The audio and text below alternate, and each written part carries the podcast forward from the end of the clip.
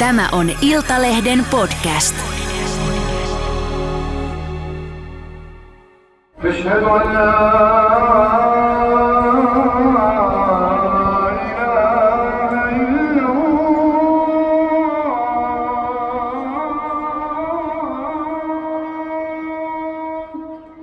En mä usko, että kuka, kukaan on moskeassa avoimesti kutsunut mihinkään.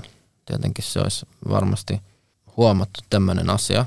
Mutta tota, tietenkin silloin, kun Syyrian sota syttyi, ennen kuin tiedettiin mitään niin kuin Isiksestä, niin kuin millä tavalla he toimivat tai mitä me tiedetään tänä päivänä, niin ihmiset ei ollut niin fiksuja tästä asiasta, niin totta kai niin kuin me huomataan, mitä, mitä tapahtuu nyt esimerkiksi Ukrainassa ja ihmiset on lähtemässä sinne niin kuin puolustamaan ukrainalaisia, niin, niin totta kai niin tämä sama tapahtui niin kuin etenkin nuorien puolelta, kun he näkivät, millä tavalla lapsia ja naisia tapettiin ja, ja tota, vangittiin ilman syytä ihmisiä siellä ää, Assadin toimesta ja hänen niin kuin hallintonsa toimesta, niin totta kai heräsi siinä halu ihmisillä auttaa. Ja yksi niistä tavoista oli tietenkin mennä sinne auttamaan sotilaallisesti.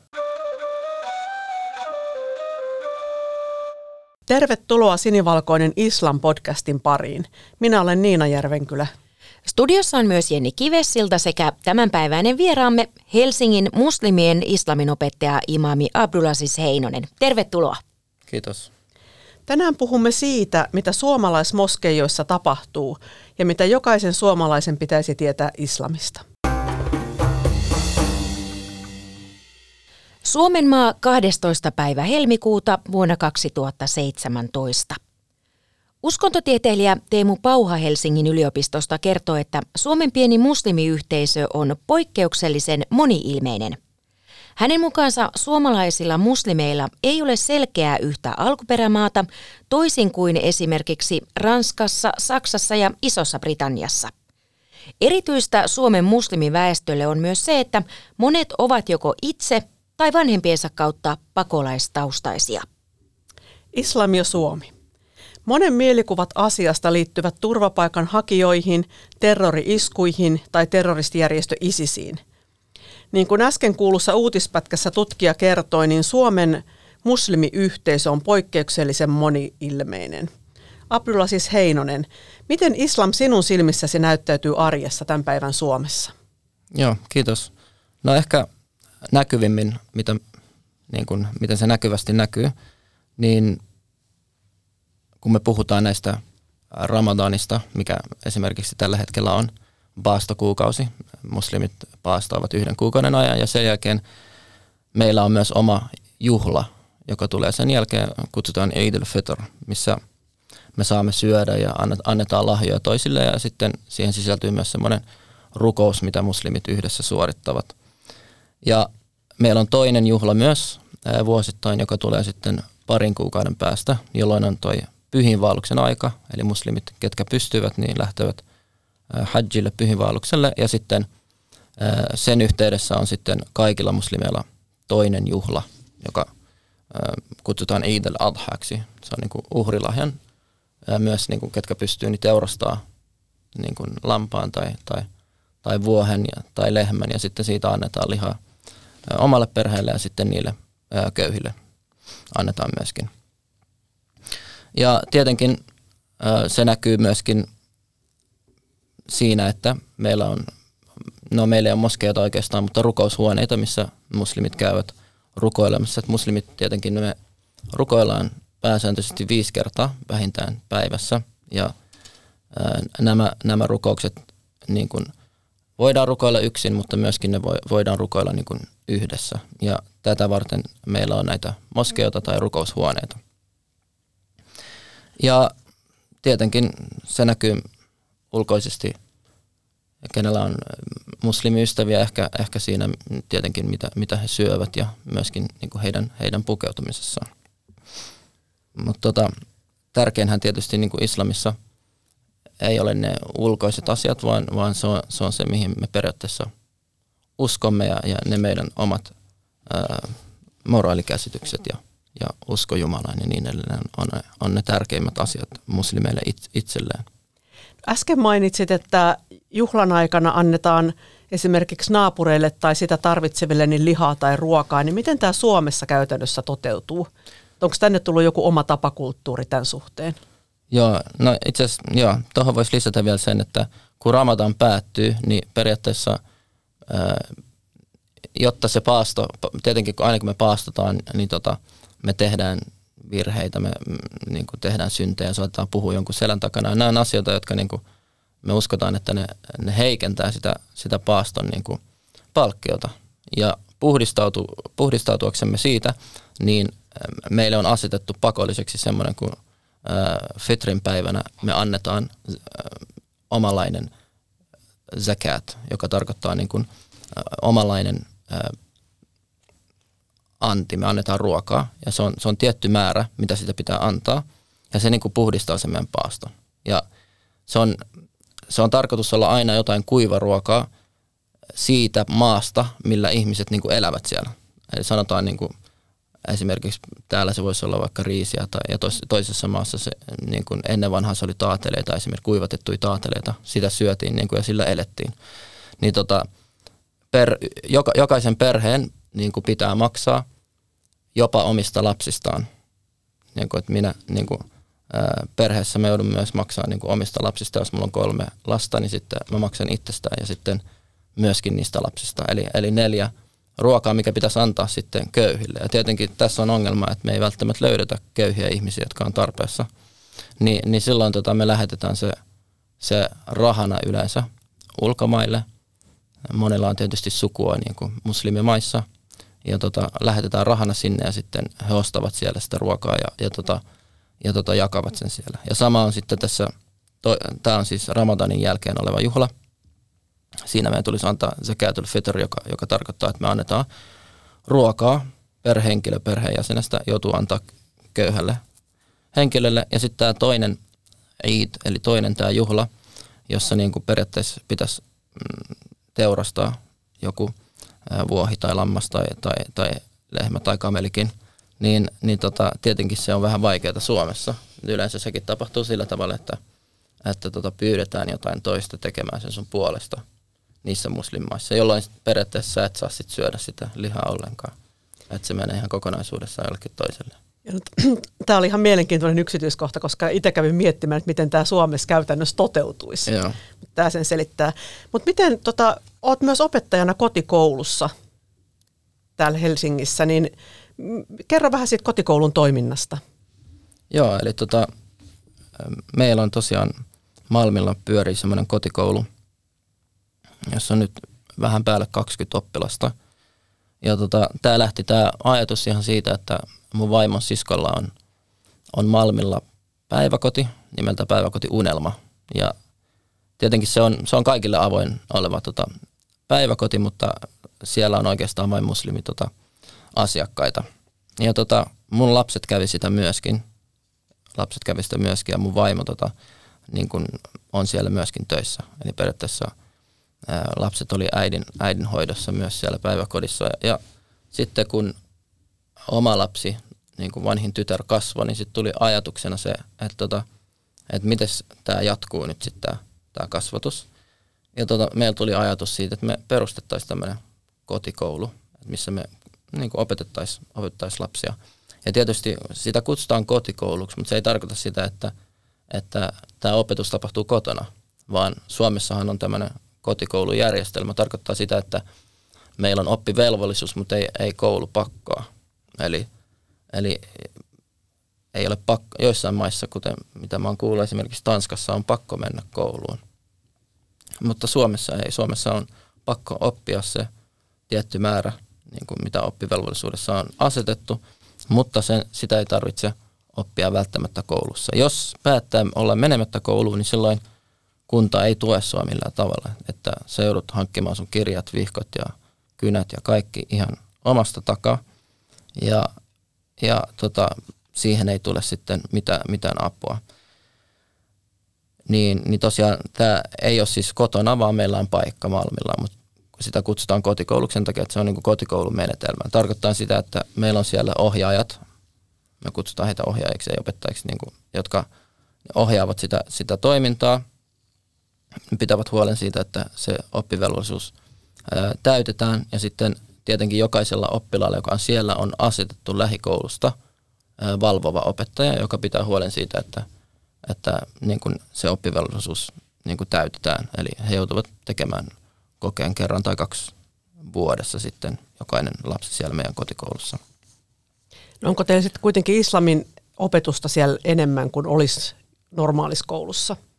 No me, meillä on se ero, että ää, meillä on tietysti se islam näkyy siellä niin kuin arkisissa asioissa. Että esimerkiksi kun puhuttiin nyt näistä ää, meidän juhlapäivistä, niin, niin meillä on ne vapaa-päivinä. Eli kun tulee Eid, niin sitten se on lapsilla vapaa ja niin edelleen. Ää, ja tota, myöskin meidän A1-kieli on siellä arabia, eli toisin kuin missään.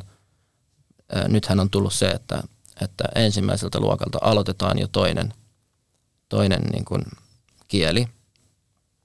Ja periaatteessa se saa olla mikä kieli tahansa, mutta ei ole missään koulussa vielä, missä opetetaan arabia. Et me, meillä kuitenkin se, me otettiin se A1-kieleksi, se, se arabian kieli. Löytyykö hyvin opettaja?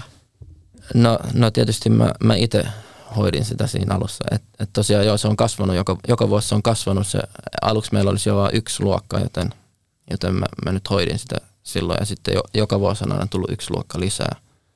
Ja koko ajan se on kasvamassa. Mutta mut joo, on se ollut vähän vaikeaa löytää, koska me, me ei olla pystytty tarjoamaan välttämättä semmoista täyspäiväistä niin kuin palkkaa kenellekään. Ja se on vähän vaikea tehdä tämmöistä täyspäiväistä työtä niin kuin kovin vapaaehtoisesti. Mutta aina me ollaan niin kuin löydetty joku, joka on tullut sitten pitämään. Ja meillä on ollut ihan hyviä ihmisiä siellä mukana tässä projektissa. Joo. Mielenkiintoista.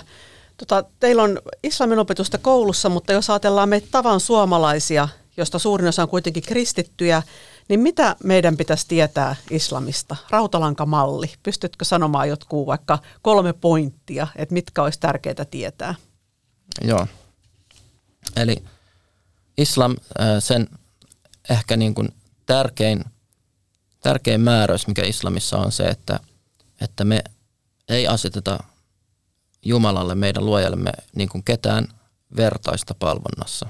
Eli me uskotaan, että tämän maailmankaikkeuden ja kaikki ihmiset, mitä siinä on, kaikki asiat, mitä niin kuin maailmankaikkeudessa on, niin ne on luonut Jumala, joka niin kuin on kaikkivaltias ja joka ei muistuta mitään hänen luomakunnastaan. Eli periaatteessa me ei anneta hänelle mitään ominaispiirteitä, jotka on, on niin kuin ihmisen ominaispiirteistä.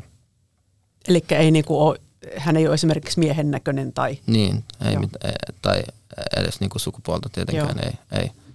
Eikä, eikä mitään, mikä, mikä tulee mieleen niin kuin ihmisen attribuuteista tai niin edelleen, niin, niin tota, me ei, ase, ne ei aseteta niitä, niitä Jumalalle.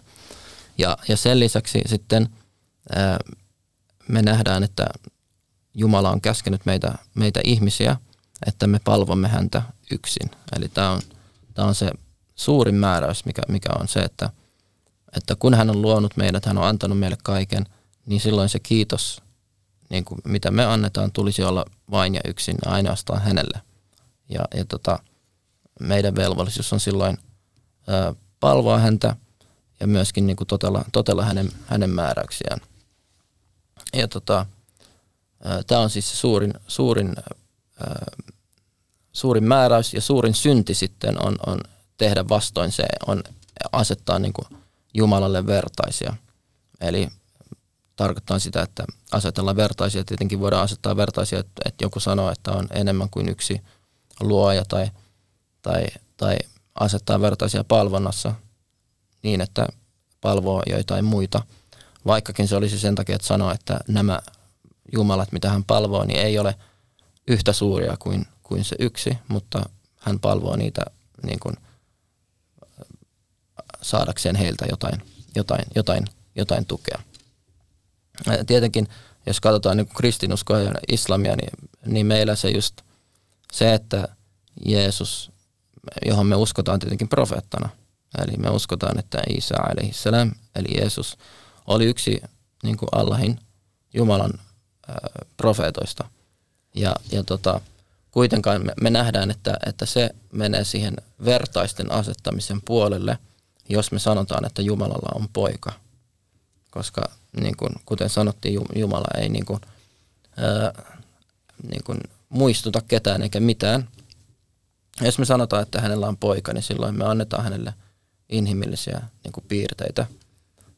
Ja, ja tota, niin kuin, me annetaan hänelle inhimillisiä piirteitä ja myöskin niin kuin se, että jos, jos Jeesus oli Jumala, niin sitten niin kuin, hän on elänyt täällä ja kuoli ja niin kuin, nämä asiat niin kuin, ää, nähdään, että, että se, on, se on vastoin sitä, niin kuin, mitä, mitä Jumala, voi olla.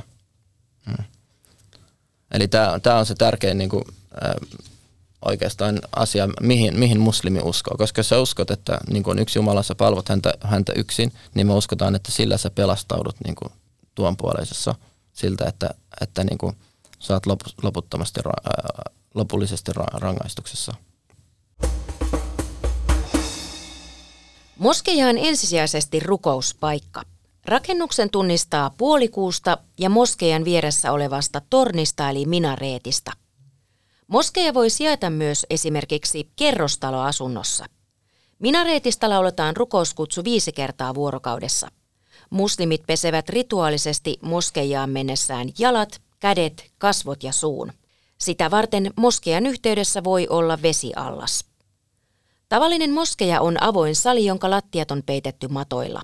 Moskejassa ei ole penkkejä, vaan moskejassa rukoillaan riveissä seisten tai polvillaan – Moskeessa ei ole Jumalan, ihmisten eikä eläinten kuvia tai patsaita. Koristeena käytetään ornamentteja ja arabian kielistä kalligrafiaa. Moskeijassa on Mekan suuntaan osoittava syvennys eli mihrab, joka osoittaa rukoussuunnan. Sen yhteydessä olevalta korokkeelta pidetään perjantaisin opetuspuhe. Moskeijat ovat tärkeitä tapaamispaikkoja – Niissä annetaan myös islamilaista opetusta ja niiden yhteydessä on usein kirjasto ja islamilainen kauppa. Kun Suomessa puhutaan moskeijoista, niin monen mielikuva on valtava rakennus minareetteineen. Käytännössä Suomessa sijaitsevat moskeijat ovat kuitenkin rukoushuoneita, ja ne on monesti tavallisessa asuinrakennuksissa, niin kuin äsken kerroitkin jo. Niin Suomessa on siis enemmänkin rukoushuoneita kuin moskeijoita. Mutta miten, miten ne poikkeaa toisistaan ja millainen on tyypillinen moskeijatila Suomessa? Joo, eli siis konkreettisesti mikä ero on moskeijalla ja rukoushuoneella, niin voidaan sanoa se, että periaatteessa niin kuin islamissa, kun muslimit rakentavat moskeijan, niin se moskeja tulisi olla rakennettu moskejaksi. Tarkoittain, että mitä se tarkoittaa konkreettisesti sitä, että – sitä ei voi ikinä sen jälkeen, kun se ollaan rakennettu moskejaksi, niin sitä, sitä ei voida niin kuin myydä mihinkään toiseen käyttöön. Ja voi olla, että niin kuin seinät menee rikki ja niin edelleen, se pitäisi korjata, ne matot siellä, jos ne tulee käyttökelvottomaksi, niin sitten ne pitää vaihtaa ja niin edelleen. Mutta se paikka tulisi aina pysyä moskeana. Ja, ja sen takia niin kuin rukoushuoneet, jotka on vuokrattuja tiloja tai, tai asuntoja tai – tai, tai, tai mitä tahansa, jotka ovat vuokralla. Se tarkoittaa sitä, että jossain vaiheessa se, se vuokrasopimus ää, menee umpeen ja sitten siihen tulee jotain toista toimintaa. Niin tämän, tämän takia niin sitä ei periaatteessa voi kutsua moskeaksi, koska se on väliaikainen, väliaikainen tila, eikä sitä ole niin kuin sen, sen takia niin kuin, ää, pyhitetty moskeaksi niin sanotusti, jona se tulisi pysyä. Eli tämä on se niin kuin konkreettinen ero siinä, että miksi, miksi me sanotaan, että ne on rukoushuoneita eikä moskeita. Mutta tota, tapahtuuko siellä samoja asioita, niin tämä on ehkä se kysymys, niin kun, mihin me halutaan vastata. Periaatteessa kuitenkin nämä rukoushuoneet Suomessa, niitä, me, niin siellä tapahtuu samoja asioita kuin, kuin mitä moskeissa. Ja ehkä enemmänkin kuin mitä vä, ehkä näkisi kaikissa moskeissa, jos sanotaan niin kuin muslimimaailmassa, koska – koska tietenkin jos meillä on muslima, muslimimaihin, niin, niin sä näet, että kun me sanottiin, meillä on viisi päivittäistä rukousta, niin moskeita on todella paljon, koska ihmiset haluaa niin kuin mennä rukoilemaan johonkin kodin viereen, niin siellä saattaa olla moskeja tässä ja toinen moskeja jo, jo todella lähe, lähellä. Niin usein nämä moskeat, mitä siellä on, vaikka ne on niin moskeita, ne on, ne on pelkästään, niin kuin, että siellä käydään ja, ja rukoillaan. Ja myöskin se, se, nämä kaikki moskeat, niissä ei ole sitä perjantai-saarnaa, koska niitä on niin monta, vaan se perjantai-saarna pidetään jossain isommassa moskeassa, mihin sitten perjantaisin kaikki kerääntyy. Sama asia koskee niin kuin muitakin niin kuin luentoja, mitä saattaa olla moskeassa. Niin esimerkiksi Suomessa niin kuin moskeat on, on myös luentotiloja, missä pidetään islamin opetusta ja, ja tota, mm, syödään esimerkiksi, rikotaan paasta nyt Ramadanin aikana, vietetään aikaa niin sanotusti siellä moskeassa muutenkin kuin, kuin, kuin vain rukouksen aikana niin sanotusti. No miltä, miltä suomalaisessa rukoushuoneessa näyttää? Jos siellä voit kuvalla ihan konkreettisesti, että mitä, mitä siellä on? Joo, eli, eli tosiaan, kuten tässä mainittiinkin, että yleensä se on, se on, sinne on laitettu tota, ää, matot. Jos, tietenkin jos halutaan puhua nyt niin kuin profeetan salaselman ajasta, niin silloin heillä periaatteessa ei ollut edes matteja siellä, vaan niin kuin Medinassa, missä on nyt se suuri, iso, valkoinen moskea, joka kutsutaan profeetan moskeaksi, niin siihen aikaan niin, niin tota, se oli ihan hiekkaa vaan, jossa ne rukoilivat ja, ja se tota, katto oli suojattu vähän sateelta ja niin edelleen. Eli nämä matot on tietenkin tullut, tullut tota, myöhemmin, helpottaakseen sitä tietenkään, että me ei laiteta päätä tota, mutaan ja niin edelleen. Mutta sen takia sä näet, että rukouspaikka on, on tota, siellä on näitä, näitä mattoja, kokolattia matot siellä on, ja sen takia niin kuin yleensä kun me mennään moskeen, me otetaan kengät pois. Sen takia, että siellä on nämä matot ja ettei ne, ettei ne likaantuisi. Ja sitten siellä on, on, on tota, yleensä rukoushuoneessa on semmoinen koroke, minne se imami menee silloin, perjantai-saaran aikana. Niin kuin siinä on muutama askel ja sitten siinä on semmoinen, riippuu ihan arkkitehdistä, milloin, milloin se on laittanut. Siihen on mikrofoni tietenkin ja, ja tota, mistä, mistä sitten puhuu, puhuu ihmisille. Ja nämä, nämä rukoilijat sitten seisoo istuen siellä lattialla ää, kasvot sitä imaamia kohti, nyt kun puhutaan perjant- perjantaista. Ja tota, eli yleensä se on vain yksi huone, missä on tota, ää, matot, ja sitten tietenkin, jos on isompi moskea, niin sitten siellä saattaa olla naisten tila erikseen. Jos on vielä isompi, niin kuin tässä mainittiin, niin sitten siellä saattaa olla erilaisia paikkoja, missä, missä myös on ehkä jotain hälälkauppoja ja niin edelleen. Ja, ja tota, pesutiloja ja niin edelleen. Jotta tietenkin pitää muistaa, että niin kuin Suomessa, kun me maksetaan veroja näistä rukoushuoneista, niin, niin tota, yleensä se raha tulee niistä, niistä, niiltä ihmisiltä, ketkä käy siellä. Ja tota, se välillä on, on, on to, todella stressaavaa, kun, kun kuukausi on tulossa ja sitten pitää pyytää ihmisiltä rahaa ja niin edelleen. Sen takia siellä just joissain moskeissa ollaan tehty toi, että siellä myydään jotain asioita tai tehdään lounasta tai niin edelleen, jolla yritetään kattaa vähän niitä vuokrakuluja sillä tavalla. Nimenomaan niin kuin Suomessa? Joo, Suomessa joo. joo.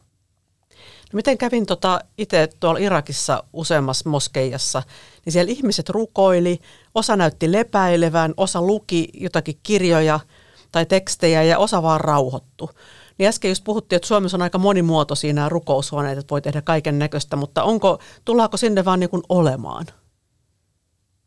Joo, no yleensä tietenkin niin kuin sinne tullaan tota, ruko, rukousten aikana niin kuin rukoilemaan, mutta totta kai niin kuin, se on myöskin paikka, missä, missä tavataan toisia, missä tavataan toisia. Se on todella tärkeä niin kuin, ä, islamissa myöskin se, että se on semmoinen paikka, missä on semmoisia sosiaalisia ää, tapaamisia. Ja sen takia meillä myös on se perjantai-rukous, että jos, jos me ei tavata niin kuin muita muslimeja viikon aikana, niin ainakin silloin sitten perjantaisin niin kuin tavataan.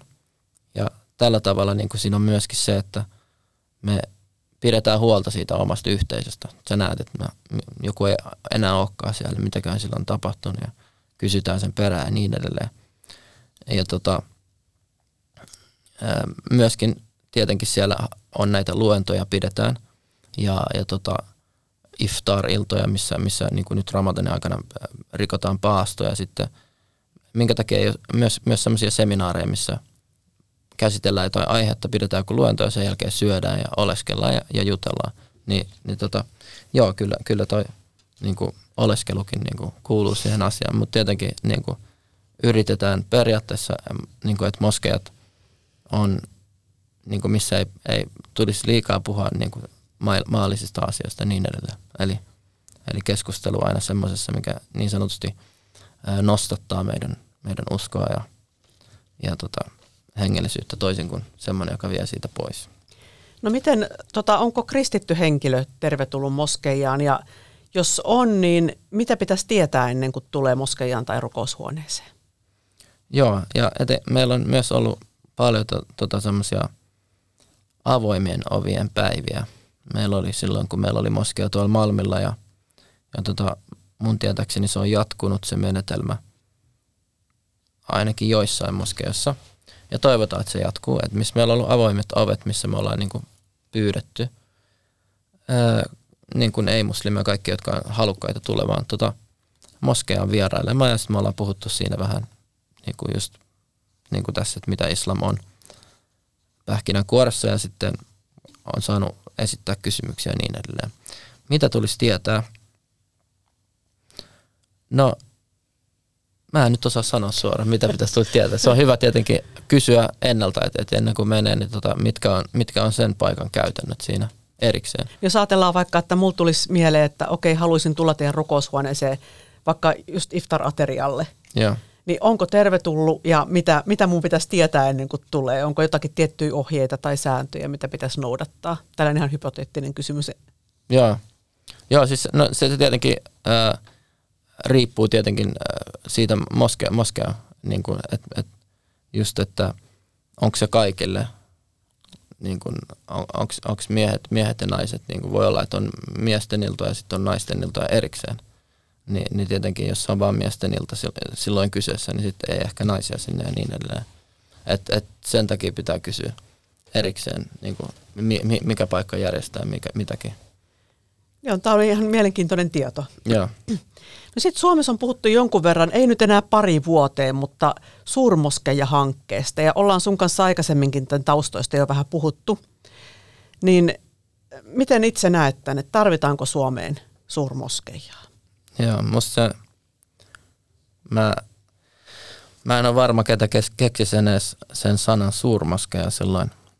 Mun mielestä se, se hanke, joka oli silloin täällä, niin, niin tota, se moskeja osa siitä oli, oli pie, pienempi kuin, että siinä oli tarkoitus olla erinäisiä kulttuuriin liittyviä paikkoja, urheilua liittyviä paikkoja ja niin edelleen. Näin mä olin sen ymmärtänyt, että tietenkin heti jos me tuodaan suurmoskeja, niin, niin se ei kuulosta hyvältä varmaan niin suomalaisten korviin. Etenkin kun asia ei, asia ei ollut, niin kuin, se ei ollut sen laita. Ja tota, niin kuin, kuten sanottiin, että moskeijassa niin kuin me käydään aina per, me käydään niin päivittäin siellä rukoilemassa ja sitten tota, meillä on perjantaisin siellä toimintaa, niin se olisi tär, on tärkeää, että on, on monilla eri paikkakunnilla niitä, niitä moskeijoita, kun että olisi vain yksi iso, koska sitten se on vaikeaa, että, miksi me, että, että mennään aina siihen yhteen, yhteen isoon moskeijaan. Mutta mä en tiedä, onko se oikeasti ongelma. Et, niin kun, mä toivon, että muslimit tulee yhtenäisiksi ja, ja tota, ää, en mä usko, että kukaan on oikeasti kieltänyt muslimien tota, perustamasta moskeijaa. Jos, me, jos, mitä? Ja mulla tuli itselleni vaan semmoinen mieleen just, että kun on kuitenkin islamissakin paljon suuntauksia, mm.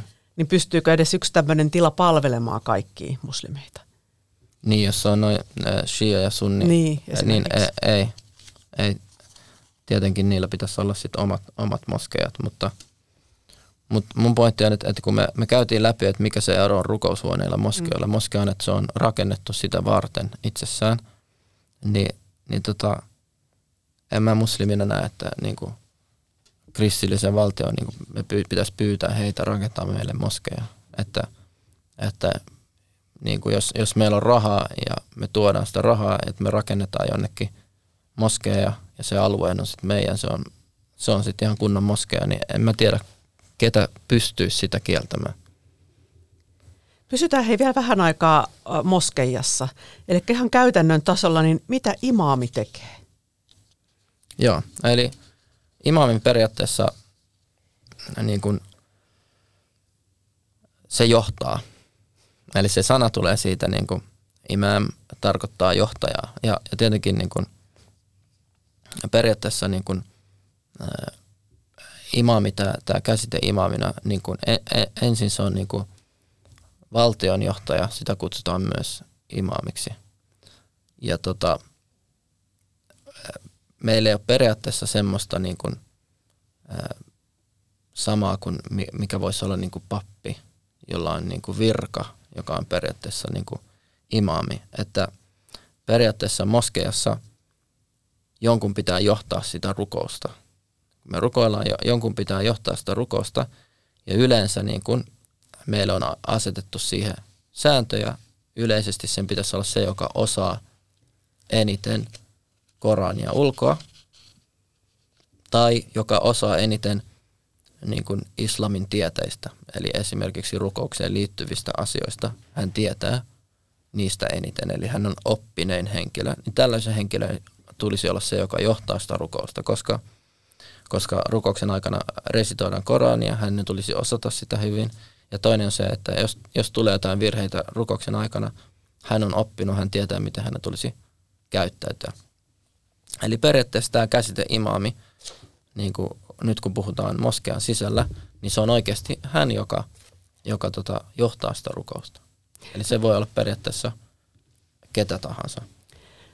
Voiko imaami olla semmoinen henkilö, niin kuin ajatellaan, että kristinuskoskirkossa niin on monesti pappi semmoinen, jolla tulla, jolle tullaan purkamaan omia huolia tai kysymään neuvoa. Niin tapahtuuko tätä moskeijoissa tai rukoushuoneissa? Joo, mä, joo mutta periaatteessa mä halusin siis selkeyttää sille, että ei ole semmoista virkaa, että totta kai se on, se on tullut niin, kuin niin sanotusti viraksi, mutta ei, ei ole erityisesti semmoista niin kuin virkaa niin kuin islamissa, joka, joka niin kuin olisi asetettu nämä kaikki hoidettavakseen. Mutta periaatteessa tietenkin semmoinen, joka on oppinut henkilö, joka on opiskellut islamia, niin tietysti häneltä tullaan sitten kysymään ää, asioita, niin kuin, ää, niin kuin, mitkä liittyvät islami, niin kuin, islamiin liittyvissä asioissa tullaan kysymään niin kuin neuvoa, oli se sitten missä tahansa, missä tahansa asiassa. Ja tietenkin tuossa on tärkeää kyllä muistaa, että tota, niin kuin, esimerkiksi itsekin mä oon opiskellut islamia paljon, mutta ei se välttämättä anna sulle niin kuin, rahkeita siihen, että sä oot niin kuin, ää, avioliittokriisien tota, niin kuin, neuvottelija kaikista näistä asioista. Et kaikista, kaikista noissa asioissa on, on opiskelua, tarvitsee niin kuin, opiskella sitä alaa itsessään. Ja niin kuin, valitettavasti usein luulee, että kun sä, sä oot opiskellut islamiin, niin sä osaat ratkaista kaikki tämmöiset pulmat. Tosiasiassa se nyt ei ole, ole niin. tota, se on hyvin vaikea. Mä oon, yle, mä oon itse asiassa jättänyt oikeastaan monet tommoset asiat sen, sen, sen takia, niin että et mä en pysty hoitamaan niitä. Mä oon kieltäytynyt niistä. Ihan, ihan vaan sen takia, että mä tiedän, jos jollain on joku, joku pulma vaikka avioliitossa ja se on mennyt niin pitkälle, että pitää mennä puhua siitä jonkun toisen kanssa ulko, sen avioliiton ulkopuolelle, niin ei se ole vaan niin kuin ne sanoo, että istutaan kerran ja sitten se on siinä. Kyllä mä, mulla on sen verran kokemus. Me istutaan seuraavat puoli vuotta joka toinen päivä ja soitellaan kesken yötä. Niin kuin, Tämä hengellinen neuvoja sitten. Joo, ja se, niin se vie kyllä kaikki rahkeet. Et, et, tota, se on hieno työ tietysti, mutta, tota, mutta jokaiselle on niin kuin asetettu, niin kuin missä hän on hyvä. Niin sen takia pitää oppia, että pitää käyttää niin kuin aika siihen, missä, missä on hyvä ja haluaa käyttää aikansa. Mutta joo, kyllä tämmöistä on kuitenkin, niin kuin, moskeaan tullaan usein, usein tota, kysymään apua niin kuin kaikissa elämän, elämän, elämän asioissa. Iltalehti 8. päivä marraskuuta vuonna 2017. Poliisin esitutkinnasta selviää, että Syyrian matkustamista suunnitelleet miehet tutustuivat toisiinsa Helsingin Roihuvuoren moskeijassa. Erään islamistisen ryhmittymän entinen puheenjohtaja kertoi keskusrikospoliisille kuulusteluissa, että hänen tietojensa mukaan Suomessa on noin kymmenkunta henkilöä, jotka ovat radikalisoituneet vuosina 2007 ja 2008. Miestä kuultiin todistajana esitutkinnassa. Islamiin kääntynyt mies kertoi tutustuneensa henkilöihin eri moskeijoissa. Hänen mielestään ryhmän uskonnollinen tausta oli hyvin jihadistinen. Onko olemassa radikaalia puhetta islamista ja mitä se mahdollisesti on ja miten sen tunnistaa? Joo, äh, eli radikaalia puhetta niin kuin muslimien, muslimien johdolta. Totta kai me uskotaan, että, että tota, meidän uskonto on niin kuin täydellinen, jos sillä tavalla niin kuin, kun Jumala sen ilmoitti ja sillä tavalla kun profeetta Muhammed sallallahu on, on sitä opettanut. Ja hän itse, eli profeetta Muhammed, on, on tota varoittanut meitä muslimia siitä, että me menisimme äärimmäisyyksiin. Me menisimme äärimmäisyyksiin, joten se tarkoittaa sitä, että kaikissa asioissa niin kuin me saatetaan ymmärtää asiat ää, väärin. No, ootko, ootko törmännyt Suomessa esimerkiksi tämän kaikkien tunteman terroristijärjestö ISISin tai vastaavan radika- radikaaliryhmittyvän värvääjiin? Onko tällaista ollut Suomessa liikenteessä missään vaiheessa? Vai onko moskeijoissa esimerkiksi tai rukoushuoneissa Suomessa toiminta ollut hyvin maltillista? No siis en mä, en mä usko, että kuka, kukaan on moskeossa niin kuin avoimesti kutsunut mihinkään. Tietenkin se olisi varmasti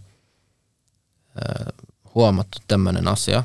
Mutta tota, tietenkin silloin, kun Syyrian sota syttyi, ennen kuin tiedettiin mitään niin kuin Isiksestä, niin kuin millä tavalla he toimivat tai mitä me tiedetään tänä päivänä, niin ihmiset ei ollut niin fiksuja tästä asiasta, niin totta kai niin kuin me huomataan, mitä, mitä tapahtuu nyt esimerkiksi Ukrainassa ja ihmiset on lähtemässä sinne niin kuin puolustamaan ukrainalaisia, niin, niin totta kai niin tämä sama tapahtui niin kuin etenkin nuorien puolelta,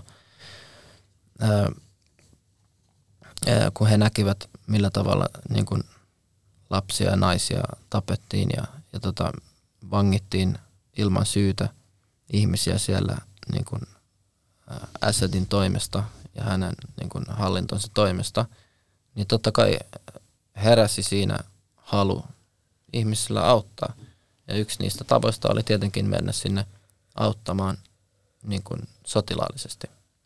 Ja silloin tietenkään mä en usko, että suurin osa niistä, ketkä lähti sinne, ei lähtenyt sinne sen takia, että ne oli nähnyt niin kuin videoita, missä katkaistaan kauloja tai niin edelleen, vaan ne oli nähnyt ehkä niin kuin videoita, missä ihmisille tehtiin sortoa ja, ja he kuvittelivat ja ajattelivat, että, että menemällä sinne he pystyvät tota, kaatamaan sen, sen hallinnon ja, ja täten tuoda tota, oikeudenmukaisuutta sinne. Ja tietenkin tämä on asia, niin kuin, mikä pitää sanoa, että, että tämä jihad, etenkin siinä, missä se on tota, puolustuksellinen, osa, osa siitä on puolustuksellista, niin se kuuluu tietenkin osana meidän uskontoon.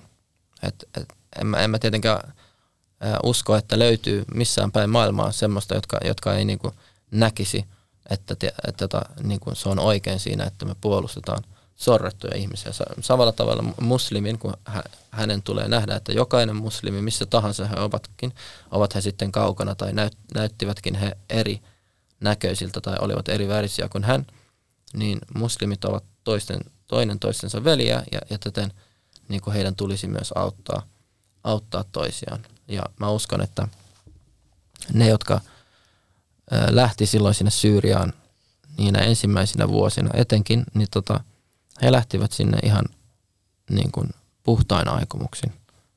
Ja, ja tota, myöhemmin vasta, vasta selvisi sitten ää, näiden Isiksen, Isiksen tota, agenda siinä, miten he oikeasti niin kuin toimivat. Se ei ollut selkeää ja, ja etenkin niin kuin siinä sodan alkutaipaleella, niin uskon, että suurin osa näistä, näistä eri, eri järjestöistä, ketkä siellä oli, ISIS mukaan lukien, niin he eivät taistelleet toisia järjestöjä vastaan, vaan kaikki taistelivat silloin yhdessä, yhdessä tota Assadin hallintoa vastaan. Joten ei, ei ollut silloin niin kuin tämmöistä toisten murhaamista ja niin edelleen, mitä myöhemmin sitten valitettavasti tuli siihen mukaan. Yhdysvaltalaisen tutkimusjärjestö Islamicity Indicesin perustaja kansainvälisen liiketalouden professori Hossein Askarin mukaan länsimaat noudattavat paremmin Koranin opetuksia ja periaatteita. Muslimimaissa islam on enemmän tai vähemmän vallankäytön väline. Järjestön mukaan listauksen tarkoitus on uudistaa yhteiskuntia parempaan suuntaan. Järjestön tekemää listausta maailman islamilaisimmista maista on arvosteltu, koska se muun muassa sivuttaa täysin islamin viisi peruspilaria, jotka ovat uskon tunnustus, rukous, paasto, almuvero ja pyhiinvaellus. Arvostelijoiden mukaan niin sanotulla islamilaisella indeksillä ei ole todellisuudessa mitään tekemistä islamin kanssa. Suurella osalla suomalaisilla on islamista ja muslimeista jonkinlainen kuva. Se perustuu monesti mediasta saatuihin mielikuviin ja puhutaan tästä nyt hieman lisää. Eli miten näet, syrjitäänkö islamia tai muslimeja Suomessa?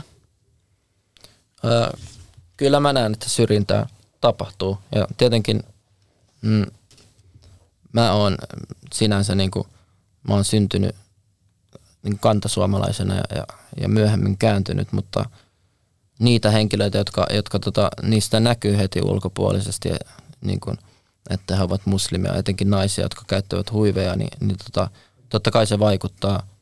Ja niin kuin, ensinnäkin siihen, mitä heiltä odotetaan, että, että monelta niin kuin on, jotka on toivonut, että heistä tulee lääkäreitä, on esimerkiksi sanottu ihan suoraan, että – se ei välttämättä ole se, mihin tulisi hakea ja niin edelleen. Ja, ja tota, niin kuin, että se alkaa ihan pienestä, pienestä saakka. Ja, ja tota, mun vaimo opiskelee nyt Helsingin yliopistolla ää, opettajaksi ja hän myös tota, niin kuin järkyttyy joistain vanhoista tota, niin kuin tutkimuksista, mitä hän joutui lukemaan, missä, missä oltiin käsitellyt, niin kuin miten opettaja oli puhunut joille, joillekin tota, niin kuin muslimien opiskelijoille. Ja tänä päivänä, se oli ehkä 15 vuotta sitten, ehkä 20 vuotta, ehkä 15 vuotta sitten.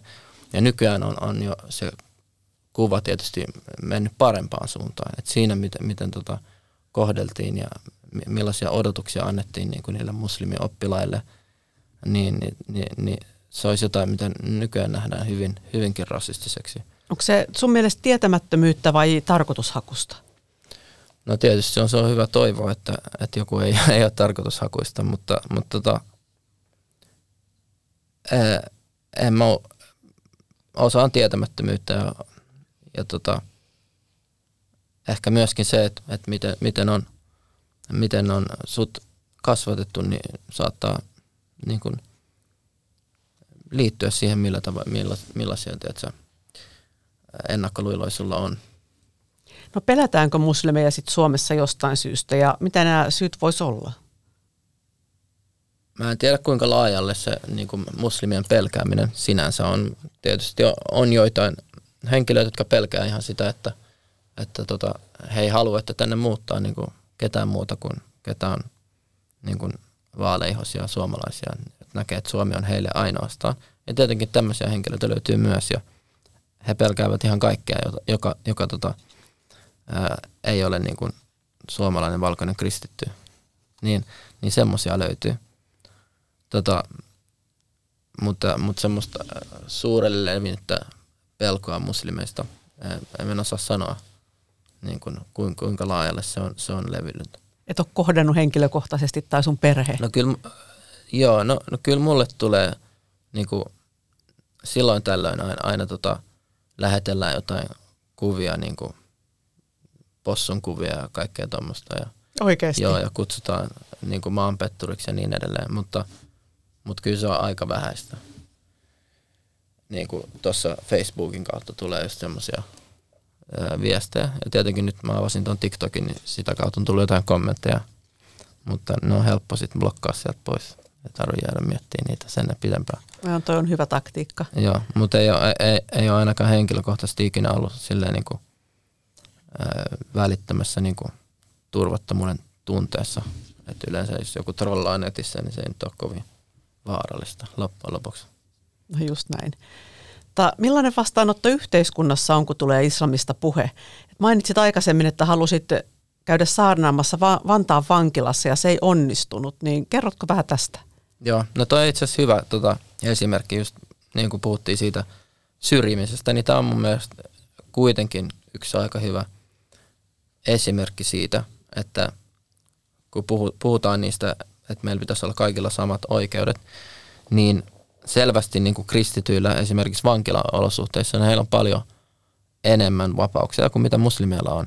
Et ihan mitä mä, mä, mä oon kuullut siellä ja miten, miten se asia siellä tapahtuu. Et kaikki pääsee periaatteessa vankilassa niin kuin aina, aina sunnuntaisin ripittäytymään ja, ja tota, ei ripittäytyy kuin Jumalan palvelukseen. Jumalan palvelukseen, joo. Ja yleensä minkä takia monet menee sinne, mitä mä oon kuullut, on sen takia, että, että kaikki, jotkut vangit, jotka tuntee toisensa, on eri osastoilla ja silloin sunnuntaina he pääsevät sinne näkemään toisiaan.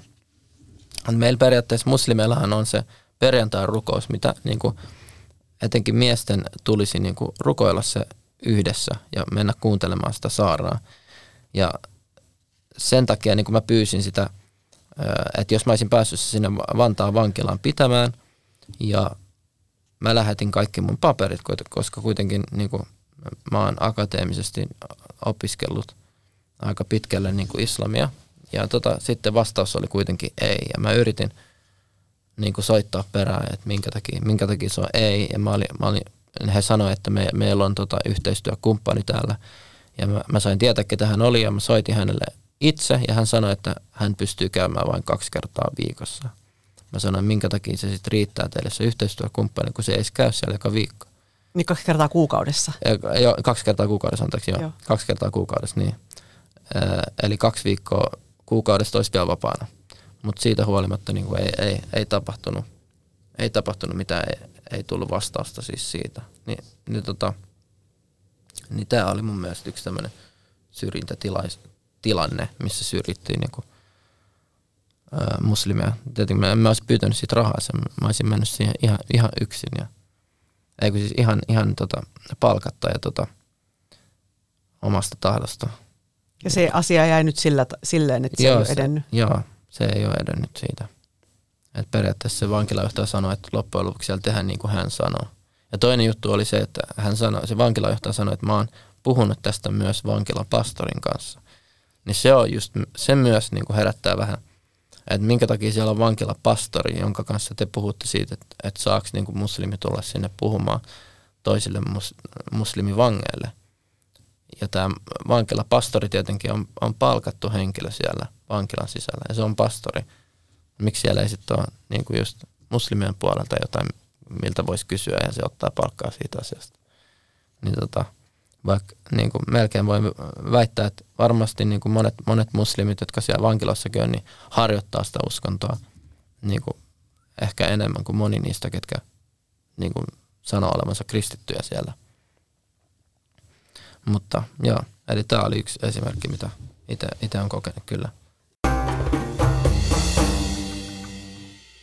Ote Esko Kähkösen tutkimuksesta islamtaustaista ääriajattelua kohtaamassa. Vuonna 2010 pieni muslimiyhdyskunta teki esityksen sarjan soveltamisesta Suomessa perhelainsäädännössä. Lehtitietojen mukaan oikeusministeriö turmasi hankkeen vuorokaudessa. Asiakokonaisuuteen liittyvässä haastattelussa imami Anas Hayar katsoi, että muslimit tarvitsevat sarjalakia lähinnä täydentämään Suomen lakia. Hän viittasi islamilaisissa yhdyskunnissa tehtävään riitojen sovittelutyöhön, josta Suomen laki ei sano mitään. Kyseiset asiat liittyvät perheoikeuteen. Sarjalaki ymmärretään yleensä tiukaksi määräykseksi moraalista – Abdullah siis olet valmistautunut Saudi-Arabian Medinassa sarjalain maisteriksi, jos se nyt näin voisi sen tutkinnon kääntää. Joo. Niin avaa hieman tätä käsitettä lisää. Joo, eli periaatteessa äh, sharia, äh, sillä tarkoitetaan kaikkia määräyksiä, mitä, mitä Jumala on antanut. Eli se käsittää periaatteessa koko uskonnon. Jopa, jopa niin kuin uskon asiat liittyy siihen, mitä, mitä sharia sana pitää sisällään määritelmänä. Mutta yleisesti sillä tarkoitetaan niitä, niitä tekoja, määräyksiä ja sääntöjä. Ja sen takia niin kuin, jos me aloitetaan, niin kuin, kun me opiskellaan shariaa, niin me aloitetaan ihan puhdistautumisesta rukousta varten. Millas, millaista vettä saa käyttää, kun me puhdistaudutaan. Ja tota, mitkä on niitä rituaalisia epäpuhtauksia, mitkä pitää puhdistaa keholta ja vaatteista ja rukouspaikalta. Ja sen jälkeen me puhutaan rukouksesta ja tietenkin se kattaa sisällään paljon, paljon eri rukouksia ja paljon eri, eri sääntöjä ja määräyksiä. Sitten tietenkin nämä islamin pilarit siitä eteenpäin, niin kuin zakat, almuveron maksaminen ja paasto ja pyhiinvaellus. Sitten tulee ihmisten keskeiset asiat sen jälkeen, niin kuin, millä tavalla käydään kauppaa ja, ja tota, mitkä on säädöksiä siitä, millä tavalla vuokrataan asioita. Kaikki nämä on käyty sarjassa ja puhuttu niistä, mitä, mitä, mitä asioita saa omistaa ja, ja tota, mitä saa myydä ja sitten niin edelleen. Ja sitten myöhemmin puhutaan myös avioliittoon liittyvistä asioista ja eroa, miten se tapahtuu ja niin edelleen. Ja tota, tässä jos saa mennä tuohon, mitä mainittiin tästä otteesta äsken, niin, niin tota, kun puhuttiin aikaisemmin siitä, että, että moskeijan tullaan niin kuin sovittelemaan riitoja, niin, niin tota, yksi ongelma siinä on, on tietysti se, että tullaan sovittelemaan niitä riitoja, mutta sillä, sillä ketä on se, se imaami tai, tai oppinut, keneltä sitä niin kuin yrittää selvittää, niin hänellä ei ole takanaan mitään, tota, ää, mitään tukiverkkoa niin sanotusti tai, tai voimaa niin sanotusti, että periaatteessa jos kumpikin osapuoli on, on siihen tyytyväinen, niin sitten voidaan päästä johonkin, mutta jos jompikumpi osapuolista, jompikumpi osapuolista ei ole tyytyväinen siihen ratkaisuun, niin sitten ei voi tehdä mitään. Ja sen takia, sen takia se on vähän vaikea just noissa riita-asioissa hoitaa mitään, koska joko ne on kummatkin siitä tyytyväisiä siitä sun päätöksestä ja, ja usein kukaan ei kuitenkaan ole, niin silloin silloin loppupeleissä siinä ei ole mitään, mitään hyötyä sit siitä. No miten, miten Suomessa tota, sarjalain rooli yhteiskunnassa on verrattuna sitten taas meidän lainsäädäntöön? Onko se niinku rinnakkaisia vai onko toinen vain niinku enemmän ohjeistusta ja lainsäädäntö on sitten lainsäädäntö? Niin, nyt äh, tietysti Suomen lainsäädäntö yleensä niin kuin, ää, äh, ei, se tulee silloin, kun, kun niin kuin puhutaan, että se ei niin kuin opeta meille niitä moraalisia käsitteitä, vaan se tulee sitten ohjaamaan, jos me tehdään jotain virheitä tai, tai mitä ei kuuluisi tehdä ja mitä tapahtuu, jos me tehdään niin. Ja tuomitseminen on aina lainsäädännön kautta. Niin, että tota, et shariassa tietenkin niin kuin se opet, opettaa meille et, jopa etiikkaa siinä, että mitkä asiat on oikein, mitkä asiat on, on väärin ja niin edelleen. Että yleisesti muslimin tietenkin tulisi elää, elää niin kuin niiden Jumalan sääntöjen mukaisesti, eikä se yleensä ole ristiriidassa siinä, mitä, tota, mitä niin kuin täällä menisi niiden, niiden lakia vastaan.